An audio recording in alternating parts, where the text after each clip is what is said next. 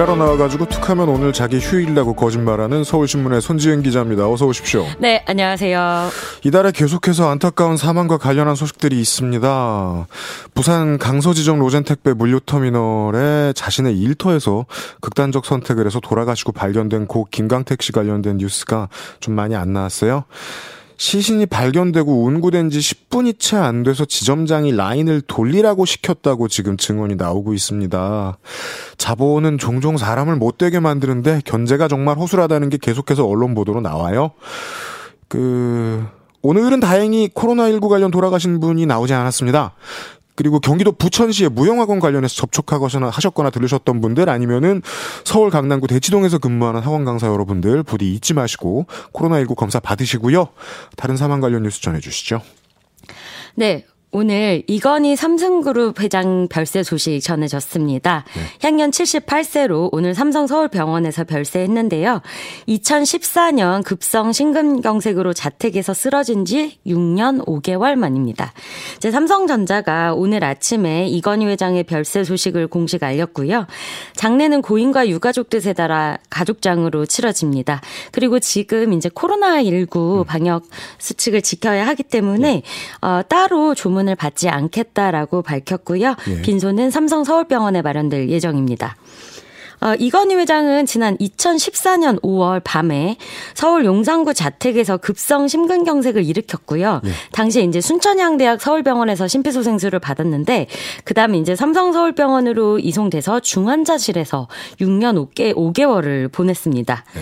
이제 뭐 이건희 회장 다들 뭐 아시는 분이지만 음. 이제 간단히 소개를 드리면 네. 1942년에 태어났고요. 부친 이병철 삼성 창업주 별세 이후 1987년에 이대 회장으로 올라섰습니다. 이제 유족으로는 부인인 홍라희 전 리움미술관 관장이 있고요. 아들 이재용 삼성전자 부회장, 딸 이부진 호텔신라 사장, 이서연 삼성복지재단 이사장 등이 있습니다. 예. 어, 삼성이 이제 우리나라를 대표하는 글로벌 기업이 공이 됐고 네. 그 공이 이건희 회장한테 있다는 사실에 대해서는 사실 뭐 다들 어, 그렇다고 하죠. 네. 다 이제 평가를 하는데, 그런데 이제 뭐 대를 이은 문호조 경영 원칙이라든지 여러 이제 공과 가가 분명히 존재합니다. 네. 그래서 오늘 정치권의 평가도 굉장히 세세하게 갈렸는데요. 네. 어, 아까 전해주신 대로 문재인, 문재인 대통령은 이제 조의를 표하는데 대신 이제 어떤 메시지를 SNS나 아니면 청와대 대변인을 통해서 국민들에게 알리지는 않고요. 네. 그냥 유족에게만 전달하기로 했습니다. 어, 일단 오늘 더불어민주당 민주당과 정의당은 이 회장이 남긴 부정적인 발자취와 과제에 집중을 했습니다. 음. 이제 국민의힘은 기업가로서 고인이 세운 공의 방점을 찍었고요. 민주당 같은 경우엔 오늘 오전에 굉장히 좀 고심하는 음, 듯한 분위기가 네. 감지가 됐습니다. 음. 대변인 공식 논평이 굉장히 늦게 나왔는데요. 일단 이낙연 대표가 고인의 빚과 빛과 그림자를 차분하게 생각한다라고 했고요. 예. 어, 이제 고비마다 혁신의 리더십으로 변화를 이끄셨다라고 평가를 하면서도 재벌 중 재벌 중심의 경제 구조를 강화하고 노조를 불인정하는 등 부정적 영향을 끼쳤다. 음. 이 부분 부인할 수 없다라고 강조했고 네. 또 불투명한 지배 구조, 조세 포탈, 정경 유착 같은 그늘도 남겼다라고 평가했습니다. 예. 어, 대변인 논평 조금 더 세세하게 나왔는데요. 음. 삼성이 초일류 기업을 표방했지만 이를 위한 과정은 때때로 초법적이었다. 아주 네. 정확하게 짚었습니다. 아, 그래서 이런 부정적 유산들은 우리 사회가 청산해야 할 시대적 과제라고 지적을 했고요.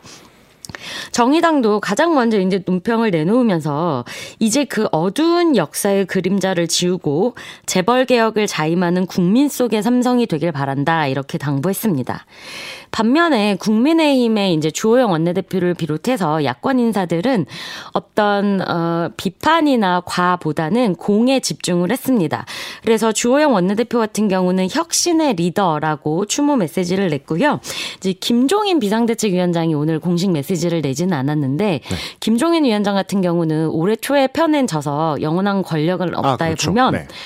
이제 어 국정농단도 우리가 최순실 게이트라고 했었는데 음. 아니다. 이거는 삼성 게이트다라고 네. 하면서 수십 년간 삼성이 우리나라에서 어떤 역할을 하고 어떤 편법과 불법을 저질렀는지에 대해서 굉장히 강하게 비판을 해왔습니다. 예. 그리고 일단 내일은 원래 어 국정농단 사건 파기환송심 재판에 이재용 부회장 나오는지 마는지 그렇죠. 고법으로 내려와 있죠. 네.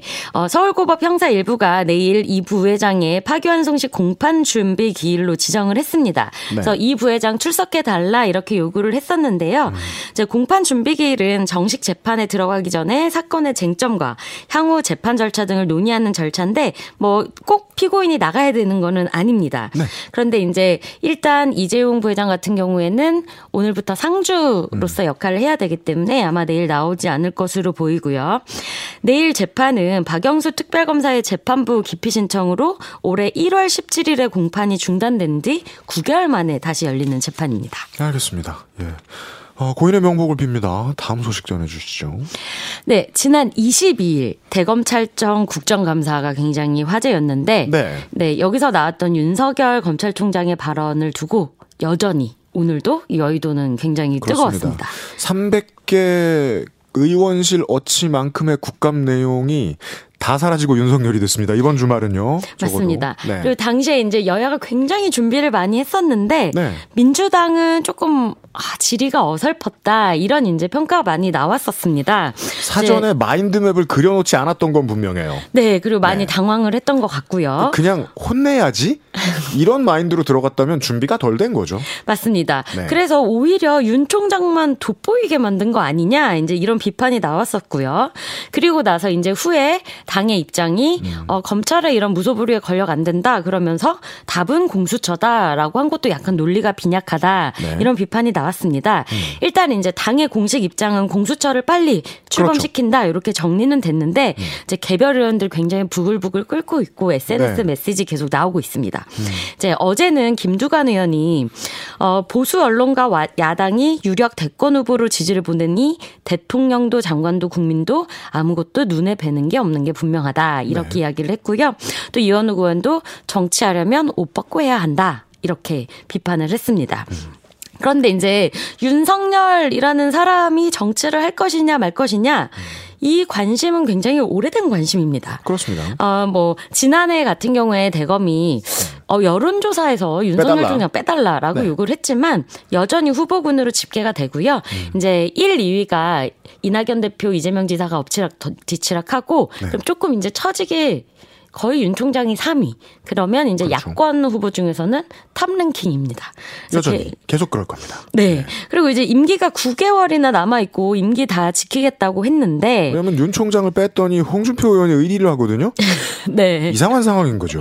네, 네 맞습니다. 어, 그래서 일단 그리고 지난해 7월에 분명히 국회 나왔을 때는 네. 정치에 소질도 없고 정치할 생각도 없다라고 딱 잘라서 말했는데 온도가 확실히 바뀌었죠. 이번에는 사회와 국민을 위해 어떻게 봉사할지 천천히 생각해 보겠다. 이렇게 여지를 남긴 겁니다. 뭐 추기경이 되겠다는 얘기는 아니거든요. 네. 네. 그래서 이제 어, 여당은 부글부글 하면서 이제 윤 총장 비판하는 기조 유지되고 있는데 네. 야당이 굉장히 아, 좋지만 나쁘고 나쁘지만 좋은 그런 상황에 처해 있습니다. 네. 네. 일단 국민의힘 굉장히 인물난에 허덕이고 있는데 네.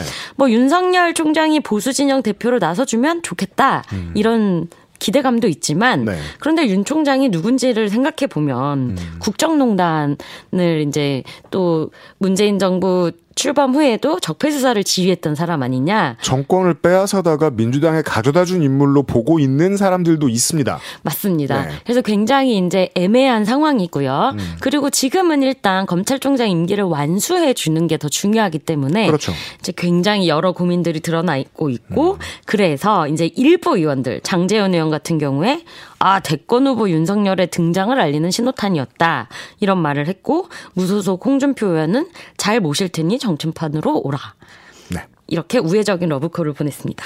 그분들이 자, 그런 말씀을 하신다는 것은 역으로 생각해 보면 김종인 비대위원장은 참 마음에 안 들어 하겠구나라고도 유추해 볼 수도 있고요. 맞습니다. 네. 그리고 이제 내일은 국회에서 자 이제 윤석열의 시간이 지난주에 끝났습니다. 네. 내일은 추미애의 시간입니다. 네, 법사위 국감이죠. 네, 법사위가 법무부 대상으로 내일 종합 감사를 하는데요. 종합 감사 날은 장관이 나옵니다. 맞습니다. 이제 지난 22일 대검 국감 때는 어 이제 윤석열 총장의 발언을 들으면서 추 장관이 SNS 메시지로 우회적인 이제 반격을 했었는데 네.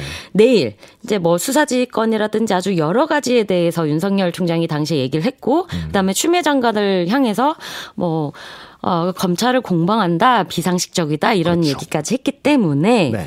여기에 대해 추미애 장관이 내일 어느 정도 수위에 네. 어떤 반격을 할지 지금 주목되는 상황입니다. 개인들과 정당의 입장을 모두 다 살펴보자면 아무리 봐도 어제 제가 저 김민아 저술가하고 이야기를 나눴다시피 여당은 어, 국감장 밖을 빠져나오고 난 다음부터는 윤석열 총장을 무시하거나 그에 대해서 이야기하지 않는 것이 더 고급스러웠습니다. 네. 아, 그러지 못하고 지금 감정을 숨기지 못하는 중진 의원들이 너무 많다는 게 좀 아쉽고요. 야당은 지금 자신들이 자력으로 많이 모자라다는 사실을 계속해서 드러내게 됩니다. 자꾸만 윤석열 이야기를 바깥에서 또 하면 국감정에 나와서 그러고 있고요. 어, 윤석열 총장은 실제로 정치를 하겠다면 나쁘지 않게 벌어들였고 이제 내일 아 서울시장을 넘어서 대선까지도 넘어볼 남, 넘, 그, 쳐다볼 수 있는 추미애 장관은 어떻게 할지 좀 지켜봐야 되겠고요. 맞습니다. 네. 여당은 계속해서 공수처를 부르짖고 있죠. 이 이야기를 좀 더 해보죠. 네. 이제 공수처는 2라운드에 들어갔다고 보면 되겠습니다. 예. 일단 국민의힘은 이제 헌법재판소에 여러 가지 이제 판결을 기다리고 있기 때문에 그때까지는 우린 총, 공수처장의 야당목 추천위원 내놓을 수 없다 이렇게 했었거든요. 네. 그리고 이제 미루고 미루고 미루고 지금까지 왔는데 있는데 음. 일단 민주당이 국감 끝나면 26일까지 추천위원 마무리 안 하면 공수처법을 개정하겠다 이렇게 데드라인을 그렇죠. 제시를 했었고요. 네. 그래서 이제 지난주에는 어 국민의힘이 생각하는 독소 조항을 뺀 자체 음. 공수처법을 발의했고 예. 그다음에 추천 위원도 이제 임정혁 이현 변호사 이렇게 내정을 했다고 합니다. 이 카드는 실로 야당이 받기 싫은 아 여당이 받기 싫은 카드를 맞습니다. 내미는 수를 썼습니다. 네. 네. 그래서 이제 민주당도 국민의힘이 뒤늦게라도 추천을 했으니 다행이긴 하다 하지만 그렇죠. 지금 이제 국민의힘은 이렇게 내놓고 음. 협상 테이블에서 이제 본격적인 비토건 정권을 아, 그렇죠. 아마 쓰려고 하는 것 같습니다. 네. 그래서 이제 민주당도 경계를 늦추지 않고 있는데 어, 최인호 수석 대변인 같은 경우에는 의도적으로 공수처장 추천, 추천을 지연시키는 도돌이 표식 음. 지연 전술 아니냐. 어, 야당이 추천할 공수처장 추천위원이 공수처 방해위원이 되지 않기를 바란다. 이렇게 이야기를 했습니다. 실제로 이현 변호사는 세월호 특조위를 방해했던 것으로 유명했던 사람이기도 하고요. 네. 네. 그래서 이제는 테이블 위에서 양당이 싸우게 된 겁니다. 네. 근데 이제 서로 당할 수는 없죠. 음. 그래서 민주당은 민주당대로 어, 공수처법 모법 카드도 놓지 않고 있는 거고요. 그렇습니다. 그다음에 국민의힘도 이미 공수처 출범에다가 어, 청와대 특별감찰관 또 북한인권재단 이사 임명 등 같이 음. 이제 딜을 걸어놓은 상황이기 때문에 네. 어, 국감 끝나는 대로 이제 공수처 2라운드 본격화될 것으로 보입니다. 맞습니다. 어, 어제 소개해드린 대로 이 임정혁 변호사는 현재까지도 이 실권자들의 끈을 많이 가지고 있는 있는 것으로 보이는 인물이었고 어, 여러모로 오랫동안 야당이 준비했고 야당은 현재까지는 어느 정도 유리한 입장을 좀 점하지 않았나라고 보입니다. 아, 더 이상 질질 끄는 게 싫으면 이 사람들 받아. 정도까지 얘기는 했거든요. 맞습니다. 네. 국제뉴스 하나 전해주시죠.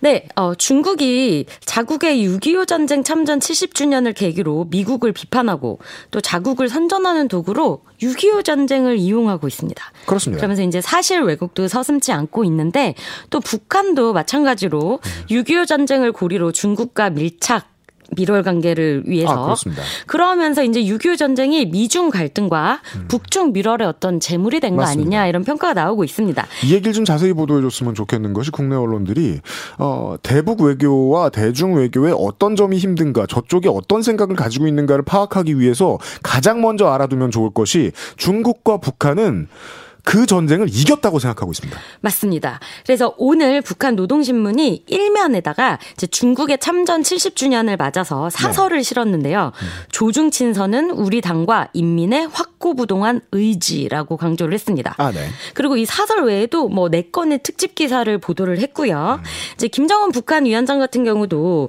어 중국 인민지원군 열산 응원이 있거든요. 예. 여기를 참배했다는 이제 보도가 나왔습니다. 음, 그건 뭐 어, 북한 땅 안에 있는 겁니다. 맞습니다. 네. 김 위원장이 이 열산 응원을 참배한 게 이제 정전협정 체결 60주년이던 2013년, 음. 그다음에 65주년이던 2018년에 이어서 요번이 세 번째니까 네. 굉장히 이례적이고 의미를 강 조하고 싶다 이렇게 풀이할 수 있습니다. 그렇습니다. 자 이제 북한 입장에서는 대북 제재 계속되고 있죠. 코로나19의 수해 등 여러 삼중고를 겪는 상황에서 믿을 건 중국뿐입니다. 맞습니다. 중국의 지원이 절실하고 그다음 미국 대선 결과 네. 어찌 될지 모르고 그렇게 되면 한반도의 운명 어떻게 될지도 모르는 상황입니다. 그렇습니다. 그래서 중국의 지지가 굉장히 필요하기 때문에 중국과의 관계 다지고자 중국의 6.25 전쟁 참전을 대대적으로 같이 기념하고 있습니다. 음.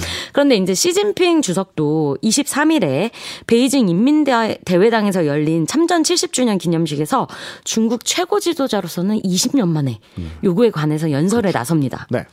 그래서 이제 여기서 중국식 표현이죠. 항미 원조. 네. 미국에 대항해 북한 중국이 조선을 돕다 이제 이걸 항미 원조라고 하는데 이걸 대대적으로 선전한 겁니다. 음. 그리고 특히 여기서 나온 발언 중에 문제가 된게 네. 미국 정부가 국제 전략과 냉전 사고에서 출발해 한국 내전에 무력 간섭을 했다. 음. 그러니까 6.25 전쟁이 왜 발발했는지에 대해서 이제 우리가 알고 있는 것과 다른 이야기를 한 거죠. 그렇죠. 미국도 가만히 있지 않았습니다. 음. 어, 모건 오테이거스 국무부 대변인이 오늘 북한은 1950년 6월 25일 마오쩌둥의 지지를 받아 남한을 침략했다. 자유국가들이 이에 맞서 싸우자 중국 공산당은 압록강을 건너 수십만의 병사들을 보내 한반도에 참화를 불러왔다고 반박을 했고요. 잘 알고 있네요. 네, 우리 외교부도 어, 북한의 남침이 맞다 이런 공식 입장 그렇죠. 다시 한번 확인했습니다. 뭐 당연합니다. 네. 오태거스 대변인은 트위터를 통해서 이런 이야기를 했고요. 어제도 말씀드렸다시피 그 전에는 이 반미의 중심이 어, 철의 장막 시대에는 소련에 있 었기 때문에 중국은 이것에 대해서 크게 크게 관심을 가지지 않았고 크게 네. 기념하지도 않았다고 하는데 이제는 사정이 바뀌었죠. 중국이 코어라고 스스로 생각하기 때문에 이것도 써먹고 있는 것 같고 근 70년째 이렇게 북한이든 중국이든 왜곡해왔기 때문에 이게 이제 그 외교할 때 우리나라 입장에서 좀 상수라고 보게 되죠. 맞습니다. 건드리기 힘들다. 이게 BTS만 곤란한 것이 아닙니다. 네. 어, 끝으로 유럽 이야기 예 정리해 주시죠. 네, 유럽의 코로나19 폭증 상황이 굉장히 심각합니다. 지금 특히 이제 의료진 굉장히 부족하고요. 유럽의 병원들이 밀려드는 환자로 거의 포화 상태라고 합니다. 네. 이제 체코는 의료 체계가 한계 상황에 이르러서 음. 바비스 총리가 다음 달 초에 의료 체계가 붕괴할 수 있다고 경고까지 내놨습니다. 국내 상식에서는 이건 이미 거짓말이라고도 해석할 수 있습니다. 이재갑 교수가 늘 그 거의 우는 듯한 말투로 말하는 거 들으셨잖아요. 매일같이 200명 넘어가면 네. 붕괴다. 붕괴된 지 오래된 거예요, 유럽은. 맞습니다. 그래서 체코 정부는 의료진이 너무 부족해서 의대생 투입, 투입했고요. 네. 그리고 이제 유럽에서 조금 다른 나라보다 사정이 좋다고 했던 독일도 그렇습니다. 중환자 병상 70%가 이미 채워진 상황입니다. 음. 프랑스 파리 지역 같은 경우에는 파리에서 뭐 전혀 지금 환자를 받을 수 없으니까 네. 의료진이 좀 교외에서 음. 파리 외곽에서 좀 환자를 받아달라 이렇게 요청을 하고 있고요. 그렇습니다. 이탈리아도 병상은 늘렸는데 의료 인력을 확보하지 못해서 문제가 문제가 되고 있습니다. 맞습니다. 그래서 일단 올 봄에 1차 확산 때도 의료 체계 붕괴 내몰렸었는데 예. 지금 다시 되풀이 되고 있어서 네. 유럽 각국이 이제 의료 체계 정비와 지원을 위해 노력은 하는데 음. 재확산 속도가 이를 뭐 능가하고 있어서 굉장히 어려움이 많다고 합니다. 맞습니다. 아, 이탈리아 언론을 좀 뒤져 보았습니다. 한국과 비슷한 방식을 따랐다. 그런데 왜 결과가 다른가에 대한 해설들을 하더라고요. 첫 전제부터 틀렸습니다.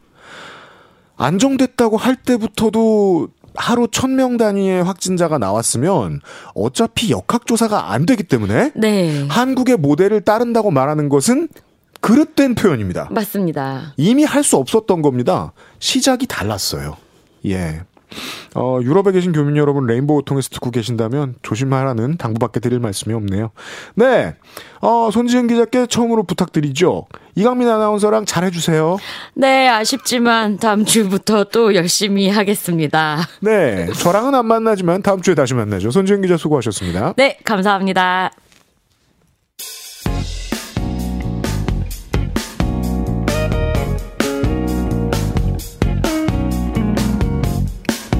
이브닝 브리핑에 말씀드린 대로 저는 이번 주 관련성도 확인된 것 하나 없으면서 예를 들면 트로트 노래 부른 사람 노래하고 이틀 뒤에 사망 같은 기사들을 쏟아낸 우리나라 언론에 큰 분노를 느꼈습니다. 오늘의 보관함은 지금으로부터 23년 전 가을 영국인들이 언론에 비슷한 분노를 느낀 사건에 대한 얘기입니다. 살아있었다면 환갑이 코앞이었을 다이애나 Princess of Wales.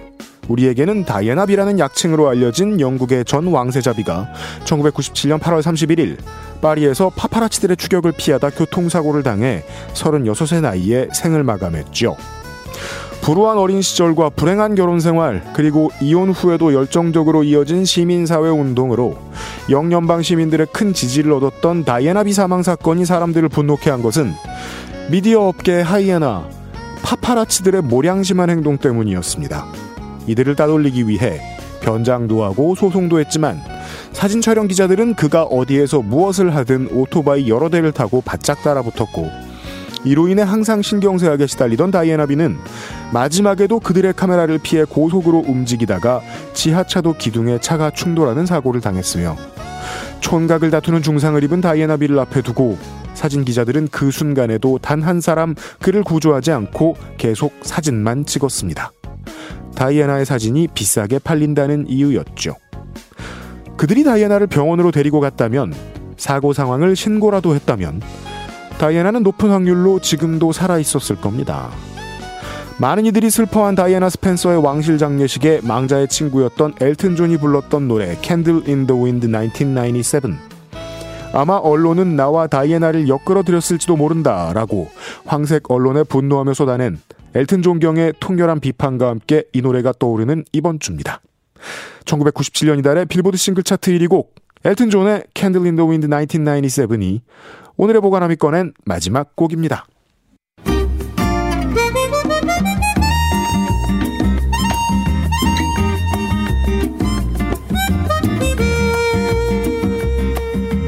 계속해서 택배 노동자의 과로사 추정 죽음이 발생합니다.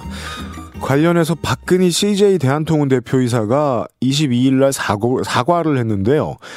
사과한 당일 또 다른 한 분의 택배업 종사자가 일을 하시다가 돌아가셨습니다. 과로사 혹은 너무 유해한 업무 환경 때문에 극단적인 선택을 하신 분들까지 포함을 하면 돌아가신 택배 업무 종사자가 올해 14분입니다. 그리고 저희가 모르는 다른 나쁜 일들도 많이 있었겠죠.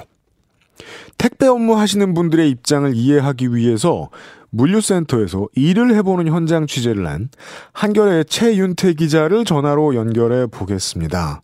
최윤태 기자님 나와 계십니까? 네, 안녕하세요. 한겨레 신문 최윤태입니다. 네, 오늘도 저는 휴일일 줄 알았는데 취재하신다고 원래 스튜디오 오시기로 하셨다가 네, 그렇게 됐습니다. 죄송합니다. 아닙니다. 한겨레 노동 환경이 문제죠. 네. 아무래도 기자가 이제 현장에 나가서 인터뷰를 예. 하고 듣는 것보다 때로는 본인이 직접 겪는 게 더 좋은 취재일 때도 있습니다. 그렇죠? 네, 맞습니다. 네. 현장 취재를 언제 하기로 결정하신 겁니까?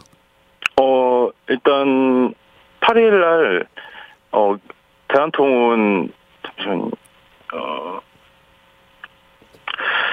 8일 그 날그 어, 돌아가신 그 김원종 그 택배 노동자분 네. 그날 그 사고를 이제 직접 기자회견을 보고 나서 네. 바로 이제 현장 취재를 결정을 하고 13일 날 하루 종일 이제 현장 취재를 하게 됐습니다. 네. 예. 그래서 당시에 13일 하루 종일 현장 어, 동행 취재를 했는데 사실 자정을 넘겼으니 음. 정확히는 14일까지 이틀 같이 한 셈인데요. 예. 그래서 이날 동행 취재를 한 CJ 대한통운 김도균 노동자 김동균 씨가 이제 오전 6시 반부터 출근하셨을 때부터 예. 이제 그 다음 날 새벽 12시 반을 넘어설 때까지 이제 함께 했습니다. 자, 제가 이해를 잘 못했을 수도 있습니다. 전날 예. 새벽 6시 30분부터 네. 다음 날 12시 30분, 0시 30분까지. 네, 네, 그렇습니다. 16시간입니다. 맞죠? 음, 제 네네 16시간이 맞을 겁니다. 제가 그건 정확히 다시 계산을 해봐야 될 것 같은데 아마 16시간 안팎으로 뭐 오차가 있을 예, 수 예, 예. 있겠죠. 네네네. 16시간이라고 하면 우리가 중고등학교 때 세계사에서 배운 산업혁명 당시의 노동시간이에요. 예. 하루 업무 시간으로는. 네. 그걸 하루에 일하신 거라는 거 아니에요? 맞습니다. 그리고 그게 택배 일하시는 네. 분들한테는 일상적인 업무 시간이라는 거죠. 예, 예. 그래서 일주일에 이제 여섯, 6일 정도를 이제 근무를 하시는데, 보통 6일을 근무하시는데, 이 중에서 2, 3일 정도는 이렇게 많은, 그러니까 밤 12시까지 근무하게 되는 네. 이런 중노동이 이루어진다고 합니다. 일주일 중에 절반, 6일간 일하시면 예, 예. 3일. 예, 예. 16 곱하기 3은 48시간입니다. 네.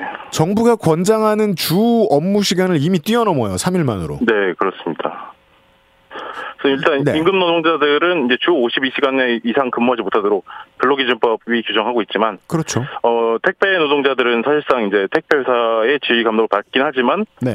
개인 사업자 신분이기 때문에 특수고용 어, 근로기준법에 예예 그 근로기준법에 적용을 받지 않습니다. 그래서 아... 기본급도 없고 예예 네. 52시간 이상 근무하도 문제가 없고 음. 차량도 모두 개인이 관리하는 형태고 개인이 관리한다는. 것은 예. 뭐 차가 나오지만 개인이 관리하는 겁니까? 아니면 본인 차입니까? 본인이 소유하고 있습니다. 본인이 집 차주군요. 예예 예, 그렇습니다. 아 알겠습니다. 본인이 보험료까지 다 내신다고 합니다. 네. 하루 일과가 어떻던가요? 그 16시간을 좀 짧게 설명해 주시겠습니까? 뭐 일단은 기사에서도 조금 설명을 하긴 했지만 예. 어 오전 아침 6시에 이제 어 서울 강북구 이제 수유동에서 이제 기상을 하셔서 네. 6시 반에 이제 경기도 남양주시에 있는 노원터미널 CJ 대한통운 노원터미널로 출근을 하시고 네. 그때부터 이제 까대기라고 불리는 이제 노동을 하시는데 그 까대기에 까대기... 대해서 잠깐 좀 설명해 주실 수 있겠어요? 예, 어, 까대기라는 노동이, 어, 좁게는 터미널에서 오는 그 간선 차량에서 내려, 내리는 택배 화물들을 빨리 확인할 수 있도록 바코드를 위로 오게 뒤집어 놓는 작업을 말하는데, 아하. 크게는 예, 택배 네. 화물을 분류해서 자신의 차량에 동선별로 싣는 작업까지 전반적으로 이제 까대기라고 이제 부른다고 합니다. 네. 일단 그걸 하시고. 예, 예. 그거를 이제 보통은 이제 낮 12시까지 마치시는 게 목표인데 제가 동행 취재한 13일에는 네. 조금 늦어졌다고 하셔서 음. 어, 좀 더 택배 화물이 더 많았다고 합니다. 그래서 네. 오후 두, 한 2시 조금 전까지 그때까지도 까대기 업무를 계속 하셨습니다. 7시간 30분 동안 박스를 뒤집고 물류를 예. 구분하는 일을 하셨다. 예, 예. 우리가 어딘가 커뮤니티 사이트 이런 데 가서 게시글 같은 걸 이렇게 뭐 조회수 많은 거 가끔 보다 보면 네. 명절 때나 블랙 프라이데이 이때 물류센터에 쌓인 물량 같은 사진을 보여줘요. 네, 네. 그거 보고 있으면은 보통 비슷한 비주얼은 쓰레기산 같은 거 취재하는 데서 볼 수 있는 수준이란 말이에요. 어마어마한 네, 크기. 네, 맞습니다. 네. 그걸 끝날 때까지 하는데 7시간 반 정도. 예. 아. 그렇다고 합니다. 그래서 뭐 이제 어 그 김도균 씨 같은 경우는 이제 노원구 단위로 일단 기본적으로 자동 분류가 되긴 하는데 CJ 내화통은 자동 분류 시스템이 있긴 하다고 합니다. 네. 분류가 크게는 되는데 구체적으로 하계 일동 담당이신데 하계 일동 물류를 또 분류를 따로 하셔서 네. 일단 내 컨베이어 벨트에 내려놓고 음. 그다음에 동선별로 그거를 역순으로 이제 다시 트럭에 담는 작업까지 그게 이제 까대기 작업이라고 합니다. 여기까지만 들어도 예. 정말 현대에 와서는 이상한 업무인 것이 업무처럼 들리는 네. 것이 업무의 예. 세분화가 이렇게까지 많이 이루어진 시대인데 네, 네 거의 그 센터에 왔을 때부터는 그 받는 분의 집에 도착할 때까지 같은 분이 계속 일하는 것처럼 들리는데요. 그렇습니다. 네. 사실 원래 택배 배송을 담당하시는 노동자시잖아요. 그래서 네. 이주 업무가 아닌데도 가웬일 같은 건데도 주 업무보다도 이제 업무량이 많고 어 실제로 까대기 업무는 따로 이제 급여를 나오지 않습니다. 수당이 나오지 않습니다. 우리가 택배 노조 이야기하면서 이슈가 되면서 가장 많이 얘기하는 개념이 이 문제잖아요. 이 까대기라고 네네, 알려주신 이 일곱 하루 일곱 시간도 최대한 하게 되는 이 네. 작업은 임금이 안 임금 안 받는다. 예, 예. 심지어는 임금을 받지도 않는데 너무 힘드시다 보니까 업무량이 많아서 카대기 때문에 업무량이 너무 많아지다 보니까 네. 어, 객출을 해가지고 이제 택배 노동자들 분들끼리 고용을 하기 아, 아르바이트 를 고용하시게 분류만 담당하시는 아르바이트를 고용하시기도 하는 경우도 있었습니다. 내가 배송해서 번내 예. 돈으로 예, 예. 아르바이트를 고용해서 네. 분류 일을 대신 시킨다. 예, 예. 그래서 그 8일날 돌아가신 그 씨에 대한 통운의 김원종 씨 같은 경우도 네. 거기 김원종 씨가 근무하시던 터미널의 경우에도 이제 40만 원씩 이제 노동자들끼리 모아서 아르바이트생을 구, 하자라고 했는데 음. 김원종 씨는 그게 부담이 스러우셨는지 그렇죠. 40만 원을 내지 않는 대신 직접 음. 어, 까대기 노동을 하셨던 것으로 알려졌습니다. 때워야지. 예. 라고 하시다가. 네네. 그렇군요. 자, 계속해서 이 같이 옆에서 취재하는데 도움을 주셨던 어, 택배 음. 업무하시는 분의 이야기를 해주셨는데. 네네. 기자님 본인 얘기를 좀 해보죠. 예. 일 해보시니 어떠세요? 아침에 까대기 업무를 해보시니. 아, 제가 사실 까대기 업무를 할 수는 없었고요. 아, 그래요? 그때는 예, 옆에서 예, 보셨군요. 예. 네. 예, 터미널에서 일단은 그거는 그 터미널 소장님의 이제 허가를 받아야 되기 때문에. 그럼 옆에서 보신 그 분류 업무는 어때 보이든가요? 이게 왜냐면 이렇게 네네네. 몸을 좀 사용해야 되는 업무를 시간을 예, 예. 못 지키고 한두 시간 넘겼다라는 건 보통은 예, 쉬지 않고 했는데 그렇게 많았다는 뜻이거든요. 예, 예, 그렇죠. 실제로 그렇던가요?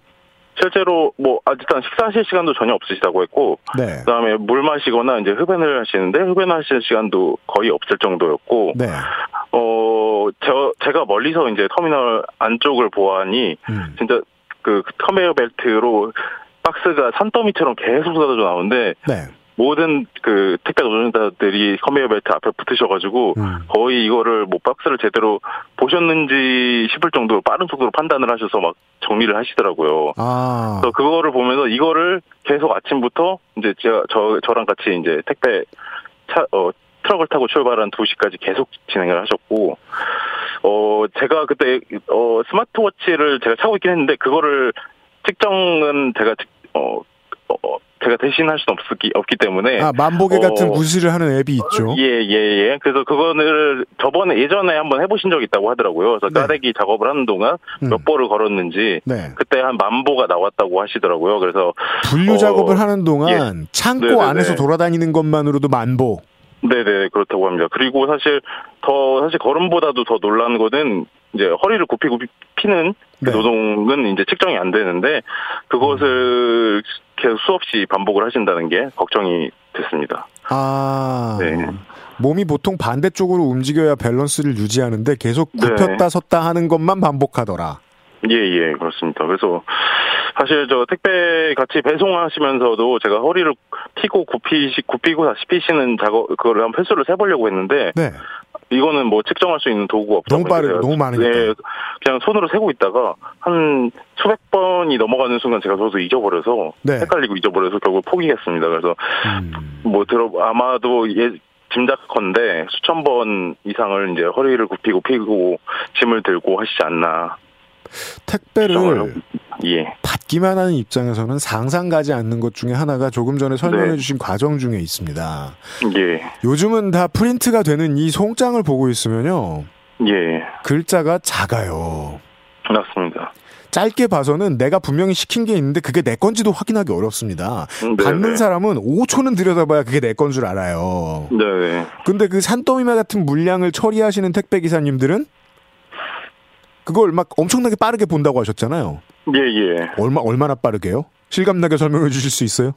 어, 실감나게라고 하, 시면 예를 들어서 아파트 예를 들어 한 동, 아니야, 빌라 한 동, 네. 한 3층짜리 빌라 한 동에 택배 물건을 한 다섯 개 정도 들고 가실 때 네. 거의 송장을 한 번에 다섯 개를 외우시고 한 2초? 1초? 2초? 정도만은 이제 다 외우시고. 그건 영화 레인맨에서 네. 보던 장면입니다. 거의 뭐, 뭐 반사적으로 던지시더라고요. 그래서, 어, 이거를, 이거를 이렇게 던진다는 표현은 진짜로 물건을 던지는 게 아니고, 이렇게 그렇게 던지듯이 빨리 갖다 놓으시더라고요. 그래서, 아, 아. 이거 언제 다 읽으셨나. 저는 그래서 사실 따라다니면서 아 301호에 두시겠구나라고 처음엔 예측을 하려 그랬는데 나중에는 따라갈 수가 없을 정도로 그냥 나중에는 그냥 택배 물건을 보지도 않고 저는 어 아. 김도균님의 그냥 어, 뒷공무님만 계속 쫓아다녔습니다.